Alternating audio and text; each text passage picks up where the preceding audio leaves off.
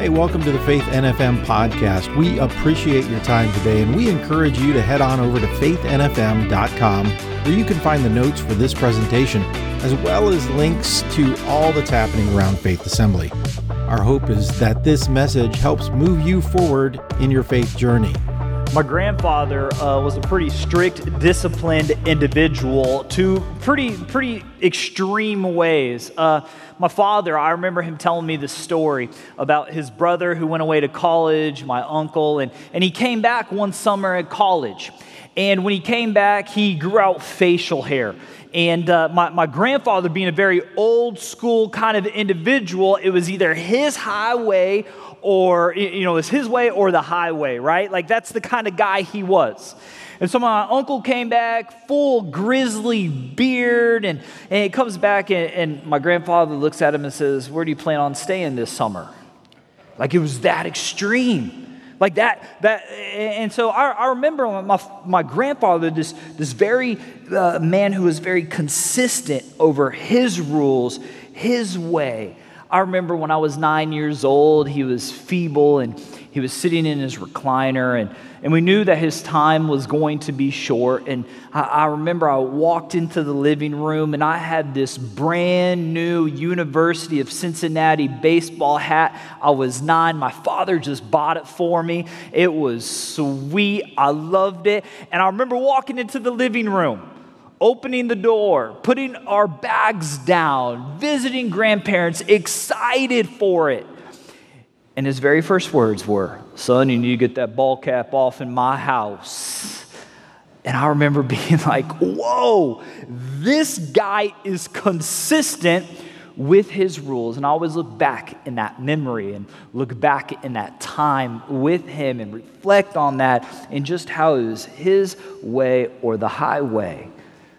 He was consistent in what he believed, what he practiced, what he was known for. I mean, it was a little extreme, especially now, this day and age. I walk through my house every day. I throw on a hat and I say, This one's for you, Grandpa. You know, like that's where I was at. But he was consistent. And you knew where you stood with him. Today, I titled this message, The Consistency Signature. On the count of three, everybody say as loud as you possibly can the word consistency. One, two, three. Consistency. Consistency when it comes to following and being someone of God uh, who has called you to do what only you can do and, and placed you in a place where only you are placed in your community, with your work, whatever the case might be there comes a level of consistency we need to step into. Last week during team day, we talked about being a fan and, and going from being a fan to then the sideline and then, and then take, taking, taking that chance when the coach calls our name and then becoming the player. And when we become the player, it's not just good to get in the game one time, but it's how do I remain in the game? How do I do what God has called me to do? How do I remain consistent in a terribly inconsistent world? Like you think about it, you don't know what if today, if what a boy is, what a girl is. Like the world throws some things at you, and you're scratching your head, and it's like the goalposts are always changing and shifting. And the world thinks, and, and culture and society say, hey, we can just kind of switch things up. And what God says is this you, you need to have consistency in your life, your character consistent in your life, the way you treat people consistent in life. But getting and being consistent doesn't just happen, it's hard, it takes time. In Galatians chapter 6, this man by the name of Paul, he puts it this way. He says, So let's not get tired of doing what is good. At just the right time, we will reap a harvest of blessing if we don't give up. Let us not get tired, is what Paul says. Let us not give up being consistent. But how many of us know that whew, it's tiring being good a lot of the times. It's tiring saying no when we need to say no. It's tiring when, when we have to make the hard decisions. It's tiring. But Paul encourages us hey, don't be tired. Don't give up. Hang in there. be consistent. Galatians 6:10 continues when Paul puts therefore whenever we have opportunity opportunity circle that word highlight that word underline that word. Whenever we have opportunity we should do good to everyone. Not our favorites not people we accept by physical appearance but to everyone especially to those in the family of faith. If there's one big idea that I, I want you to grab today is this. Your consistency is the signature of your faith. Your, sig- your, your signature, your consistency, the way you lead your life people, when they study throughout the, the handwriting signatures, they, they would look back in, in, in the authors and text in the Bible, and, and they would look how someone writes, and they would look at their signatures, and, and they would find common themes to affirm and confirm that that person not only wrote this, but this person also wrote that, and they would overlap the text. And when the handwriting would occur, they would say, oh, this person confirm, is confirmed, this person wrote this. They would study the signature to say, hey, that person really was all about this. That person wrote about this. We see when it comes back when we study the scriptures where it's like, yeah, we can tell by the themes that they wrote. So if I asked you today, if someone was studying your signature, your life, would they find consistency? Would they say, hey, that person is the same kind of person that says they love Jesus, so they live like Jesus. Is that the same kind of person that's like, hey, they love their family, so they treat their family well? The consistency signature is how you're marked in your life, how you continue to, uh, to live and please and serve God. It's consistent. See, God, call, God doesn't call us to a, a moment of faithfulness. God calls us to a lifetime of faithfulness. It's just not a, a one hit wonder that, that makes us great. It's not a one hit wonder that establishes our life, but it's being consistent, one step at a time. Because, see, what you're consistent about shows what you're about. What you're consistent about shows what you're about. If you're consistently, uh, an individual that uh, is mean, rude, critical, people are going to call you a jerk, right? If you're consistent about someone that's always checking the bank account, working extra, extra hours, neglecting the family, what are they going to say? You're a workaholic.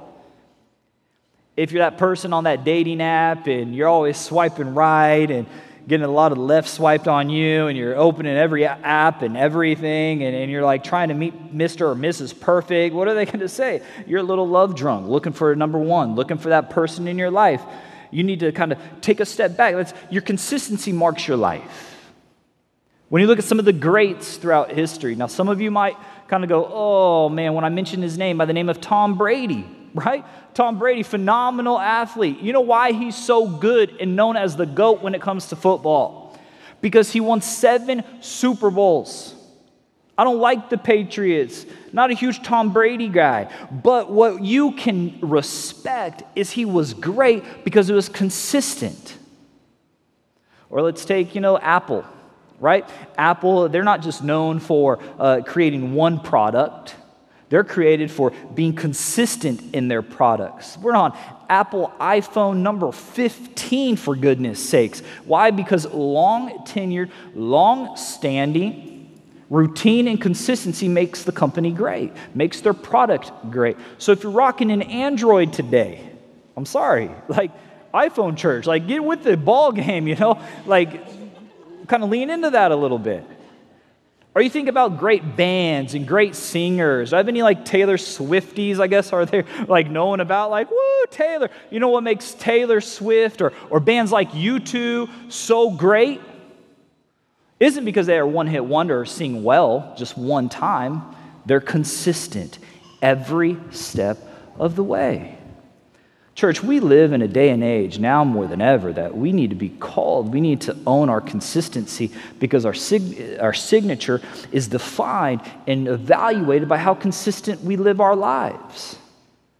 It's not just a, I'm, I'm, I'm, I'm serving God for, for 24 hours. It's not just uh, I'm living for God one week or even one month. It's, it's a consistent lifestyle that people glean to, people notice, people say there's something different about them. And being consistent isn't easy. See, what you're consistent about shows what you're about.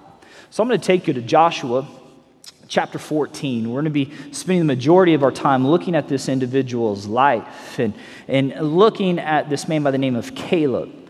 Now, to get kind of an understanding, a, a kind of viewpoint of it, is, is Caleb was a consistent individual. He was a, a man who uh, did and saw things the way God wanted him to do and, and, and see things. Caleb was this, this leader. Caleb was this guy who, when, when God said go forth, he goes. He was consistent in, in the way that God revealed and, and took him to the next step. So we're going to pull some observations. Join me. Joshua chapter 14, verse 7. We're talking about Caleb, and this is him coming back to what is promised in some of his latter years of life. In Joshua 14, 7. Caleb has this conversation with a man by the name of Joshua.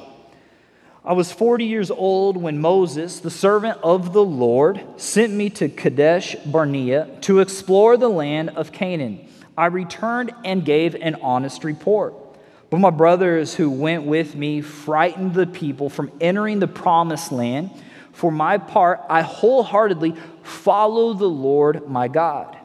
So that day, Moses solemnly promised me, The land of Canaan on which you are just walking will be your grant of land, and that your descent and your descendants forever, because you wholeheartedly follow the Lord my God. Now, let me just pause right there and give us a little insight, backstory to what's taking place.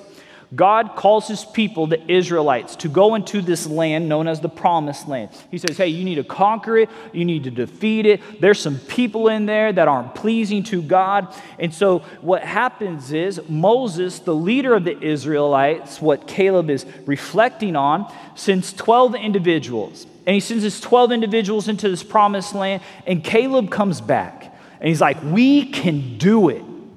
But the other 10 say, We can't do it.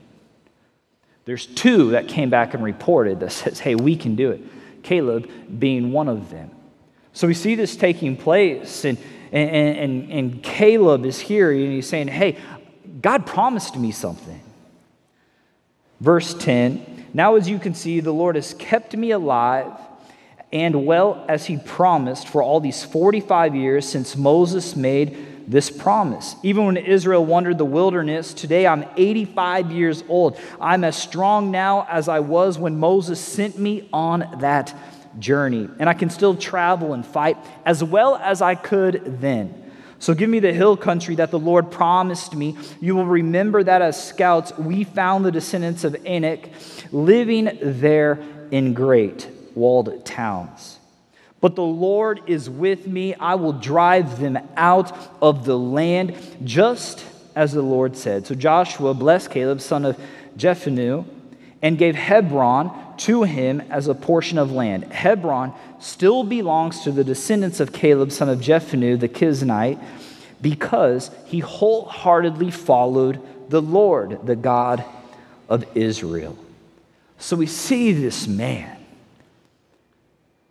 called to go scout the promised land. There's some things that happen throughout his life that we can just lean in and say, man, he was consistent. And so today I want to ask you three questions that I think daily you should reflect on, meditate on, have God speak to you about to see if your consistency is lining up with where God wants you to be, how God has called you in life. So, the first question that I want to ask you is simply this Am I routinely viewing life through a godly lens? Am I routinely viewing life through a godly lens? Now, if you didn't catch what I said earlier, when Caleb goes into the promised land with this man by the name of Joshua, two spies, and then 10 others. Two spies say, Yes, we can take that land. Two spies say, We can do it. The other 10 say, We cannot do it. That's important for us to understand. The majority of people will not agree with looking through a godly lens. Are we routinely viewing life through a godly lens? In, in Numbers 13, verse 1, the Lord now said to Moses, Send out men to explore the land of Canaan, the land I am giving to the Israelites. Now, it, it, like here's they're going into a new place. They're going into a new region. They're going to have different people they interact with. There's going to be some, some things that question them, that challenge them, where, where they're concerned a little bit about. See, the majority of people would look at, hey, uh, God, the majority of people over here, the, the 10 out of the 12 spies, would say, hey, what we see physically, we can't, we can't handle. What we engage, we can't, we can't navigate. See, a lot of times when we're going through life, when we're going through circumstances, it's really easy to kind of follow the majority, right? It's really easy to say, hey, I want to blend in. It's really easy to say, I'm going to be on board with, with everyone around me. It's easy to say, you know what, um, there's some differences. I don't want to. I don't want to uh, uh, come across overbearing. I don't want to be uh, uh, that individual that maybe is kind of on the outside. But see, like, I want to challenge you don't lower your standards because the majority is over here. That means if you're looking for a relationship, don't lower your standards because, well, you're not meeting anybody, so you lower your standards. If you're starting a new endeavor, you know, like you got to continue to say, hey, am I viewing this new opportunity that God's given me through the way He wants me to view it, through how God wants me to view it? You got to keep asking yourself, no matter what kind of circumstance, no matter what new event happens in life, am I going to continue to review it and routinely view that situation, that circumstance, the way God wants me to? These spies come back, and the majority are saying, hey, we can't do this. We can't take over this land. They scare the Israelite nation in Numbers 13 28. But the people living there are powerful and they are their towns are large and fortified. We even saw giants there, the descendants of Anak. So they see these giants. We cannot do it. Majority of people don't see the way God wants them to see. Over 80% if we put that, and, and, this is something we have to capture. If we put that blanket statement right here, these people, the Israelite nation, okay, all are part of God's people. But 80%, the 10 out of 12 spies said, ah, we can't do it. So you start looking around, 80% of us. Like if we put that over our church, it's kind of scary to think about. Two come back with great faith. We see another example this man by the name of Judas walked with Jesus for three years, showed he cared about, was part of the team. What's he do? He betrays Judas, or he betrays Jesus when it's all said and done. Majority of people won't routinely see life, situations, the way God wants them to see. It's some question we have to ask Am I viewing this the way God wants me to view this? And then you have this man by the name of Caleb. He steps up and he speaks to the, his nation. And he says in Numbers chapter 13 30 he says, But Caleb tried to quiet the crowd, the people, as they stood before Moses. Let's go at once and take the land. When he certain, we can certainly conquer it. That was Caleb's thought. We can certainly take the land. See, seeing through godly lens really takes three components, and Caleb teaches us this. First, takes faith. Like sometimes there's going to be giants where your humanity says, I can't do it. We're going to measure it physically and say, I can't do it. You're going to say there's giants, there's obstacles, I can't do it. But that's why scripture says it takes, we walk by faith, not by sight. The world, the culture, the society we live in will measure everything but what they physically can accept and see and tangibilize. But for followers of Jesus, we're saying, hey, you know what, God? You're in control. You said go, I said okay. So, seeing like God and, having that perspective takes faith, it takes boldness when the majority, the nation, is scared, how are you going to stand in your life? Are you going to give in? Are you going to cave? Are you going to be like, hey, it is what it is? And then it takes honesty. You know, it's, it's really hard to be honest, right? We, we live in this cancel culture where if you say something, it might offend people. You post something, it might offend another group of people. You don't really know how you live. And so everybody has these thoughts and they internalize them or they share them with only those closest to them. Caleb just walks up and he tells Joshua's like, Remember, I was honest. I gave my full report. Your best friends should be people who can be honest with you. Your best friends should be people that will speak truth with you to help you. You should, in turn, find people you can speak with and you can be completely honest with. Second question is this that we need to ask ourselves when it comes to our consistency signature is this Am I remembering God's promise? Am I remembering God's promises? God's promised a lot of people through a lot of us through different areas. Over there's 7,400 promises that God makes towards His creation, His mankind. But there's a lot of times we struggle with promises that God makes. One, we want those promises to happen on our timetable. Like we want them to happen when we want them to happen. God might have promised us this. God, you said this. Okay, I want it now. That's not really how God works. He doesn't really come to our timetable, we go to his timetable. And then, secondly, we see there's a lot of negative things in life. And what can happen is we focus on the negative things in life. We get locked into the negative things of life. Psychologists call this a negativity bias. There might be a mountain of good taking place in your life. You might have a great job, you might have a great home, live in a great community, have some awesome friends, but somebody did something to you one time earlier in the week and you think about it all week, and then you're like, oh man, life is terrible. Like we have that propensity to lean that way. And you got to be taking a step back and say, hey, am I remembering God's promises? I did a little calculation that if we remember some of the 7,400 promises, uh, or maybe the, there's other promises above that, but if we remember, it takes us over 20 years if we just focus on one promise a day to reflect on and to meditate on. Two of my biggest promises that I always kind of lean into one comes from Romans chapter 8, 28. It says, For we know that God causes everything to work together for the good of those who love God and are called according to his purposes. So God's going to work out what's good in life. If it's my character, God will iron that out. If it's relationships, maybe God pulls some people out of that relationship. So I say, God, I feel like I'm called. God, I love you. God, I'm, I'm pursuing you. You do what you got to do. Because I know at the end of the day, you're going to iron out for what's good.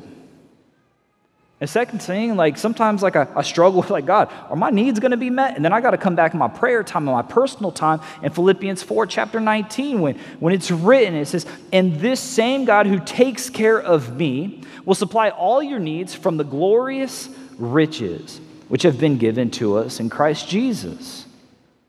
So if you're struggling in here, lean into God's promises because it's in the valley moments that you're going to have to step in and say, God, I got to focus on your promises. I, I want us to remember this. So, so Caleb is 40 years old when he's commissioned to go into the promised land, to go take over the promised land, to go, to go uh, spy it out. Comes back, reports it. The other 10 spies say, Nope, we can't do it. And so then what happens there is God sends his people into the desert land. You're not going to have great faith. You're not going to trust me. You're going to go back into the desert wilderness. So, can you imagine being Caleb? Saying, like, here I am, God. Like, I have it figured out. Like, I believe we can do it. Let's go. And God's like, I'm sorry, but your other counterparts, nope. So you guys are going to go march through the desert. And in that generation, he's going to wipe out that generation. And he's only going to leave two individuals, Joshua and Caleb, to inherit the promised land. Like, if you're Caleb, you know how mad I would be if I'm walking through that desert land because of some person next to me I'd be like, boy, I would fight you every day. I'm going to yell at you every day. I'm going to say words under my breath every day about you. And you get real angry. But you know why Caleb, at the end of the day, could come back and seize his promise, seize his land because he focused on God's promises? Walking through that, hey, that's my land. Moses said that's my land. I'm trusting God for that land. That's my land, Hebron. That's my hill. I'm remaining faithful because of those promises. So you might be in here and you're going through something hard. I would encourage you with Matthew chapter 6, verse 33. Seek the kingdom of God above all else and live righteously, and He will give you everything you need. Seek God's kingdom. Make that a, a promise you focus on, make that something you're about. So, routinely ask and see hey, I'm viewing things how God wants me to view them? Am I remembering His promises? And then, thirdly, for us today is this. Next question we need to ask ourselves to help us remain consistent is this Am I thinking about the future? Am I thinking about this future? I love in Joshua 14, chapter 11, it's one of the coolest verses. I'm like, oh yeah, I am as strong, Caleb says. I'm as strong now as I was when Moses sent me on that journey. I still can travel and fight as well as I could then. So, you have Caleb recalling he was 40 years old when he goes in the promised land. He comes back and he's 85. You don't have to raise your hand right now if you're 85, but how many of us 85 in the place you would love to have that 40 year old body back to be like, oh yeah, that's Caleb. He's ready to rock. Caleb's like, I still got it. Some of us who think we hit a certain age and we're done, I'm saying, hey, if you're not dead, you're not done. Like God still can use you. You can still can have that, that aspect and wisdom you can pour into people. Yeah, you might not be as strong and as toned as you once were. Or maybe you're better at that older age. I don't know. But the point is this think about the future means we need to take care of ourselves physically. I think a lot of time in the church, we, we, we focus on our uh, spiritual aspect of life, which of course we should. Our mental aspect of life, yes, we should. Some of our feelings, absolutely. But also, we need to steward what God has given us, and that's our body. So that means, hey, what are we consuming on the weekends? Are we engaging in substance abuse? Am I living sexually crazy outside of this wall? And then you're or outside these walls, and, and then you're sitting there and you're and you're and you're and you're torn up, relationships are falling apart, and you're not thinking physically on behalf of yourself for the future of your life. I think a lot of times we overlook the body that God's given us to be stewards of what He's given us. So I want to encourage you. Thinking about the future is treating yourself well, following God's plan. Thinking about the future is also thinking about the people around you. Thinking about the people around you. When it comes to thinking about the people around you, you know what probably kept Caleb going? He knew that he was doing something for his legacy.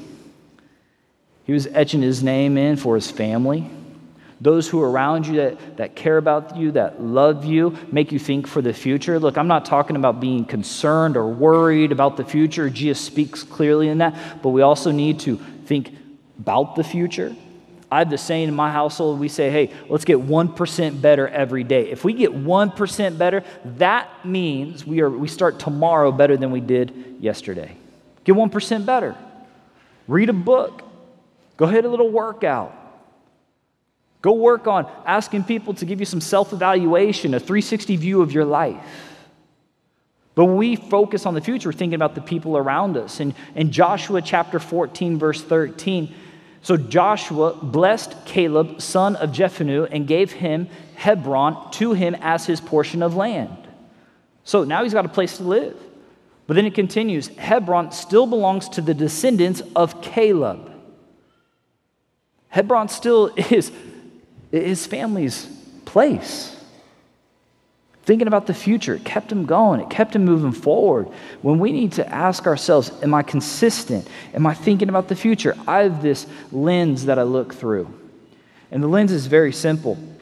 Uh, I got three kids um, uh, two boys and one girl, and uh, seven, five, and, and a two year old little girl. Pray for us. She's uh, trying to escape diapers, and so it's been a journey uh, these past few days. And uh, my perspective is simply this when I think about the future, do I want my kids to engage in the activities that I've engaged in?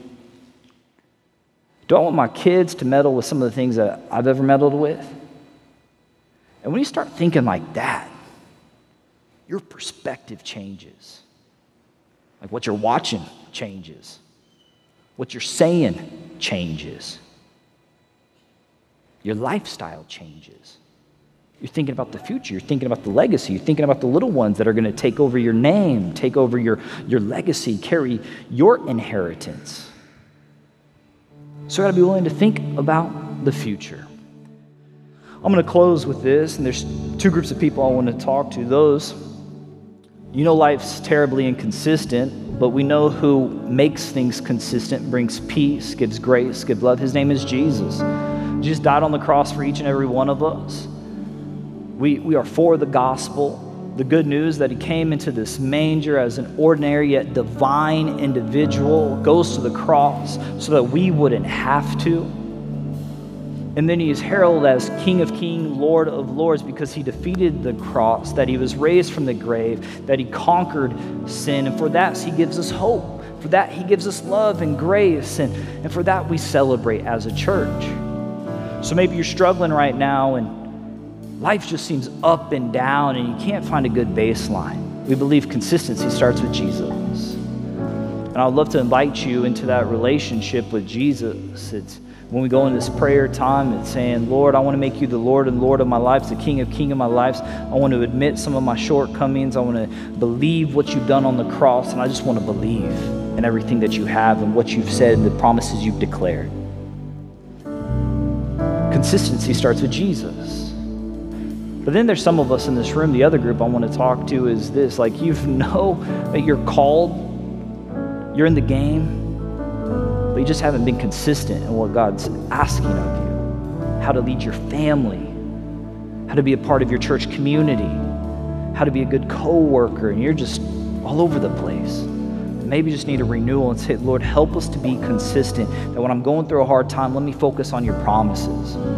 Every new situation, God, let me lean in and, and let me have your perspective, your lens. Let me think about the future and leave tomorrow thinking about the next day and how I can get better and how I can help those get better around us.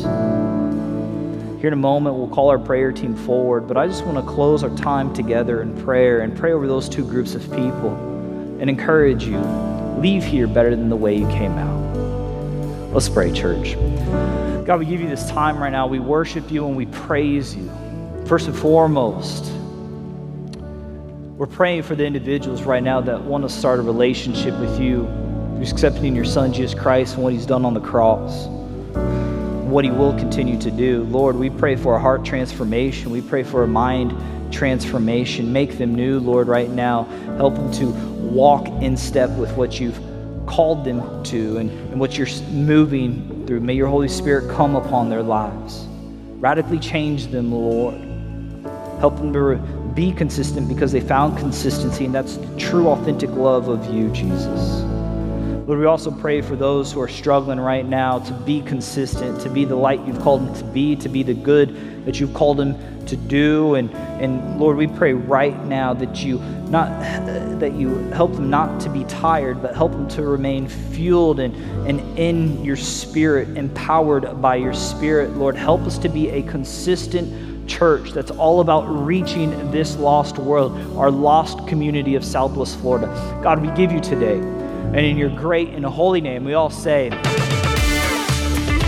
Hey, thanks for listening today. If you have any questions or would like to speak to someone concerning this message, we invite you to fill out our online communication card at faithnfm.com. And if you're able, we'd love to have you with us in person on Sundays at 9 a.m. or 10:45 a.m. or on the best night of the week for Wednesday prayer at 7 p.m. We're at 7101 Bayshore Road in North Fort Myers, just 2 miles west of I 75 at exit 143. Thanks again for listening.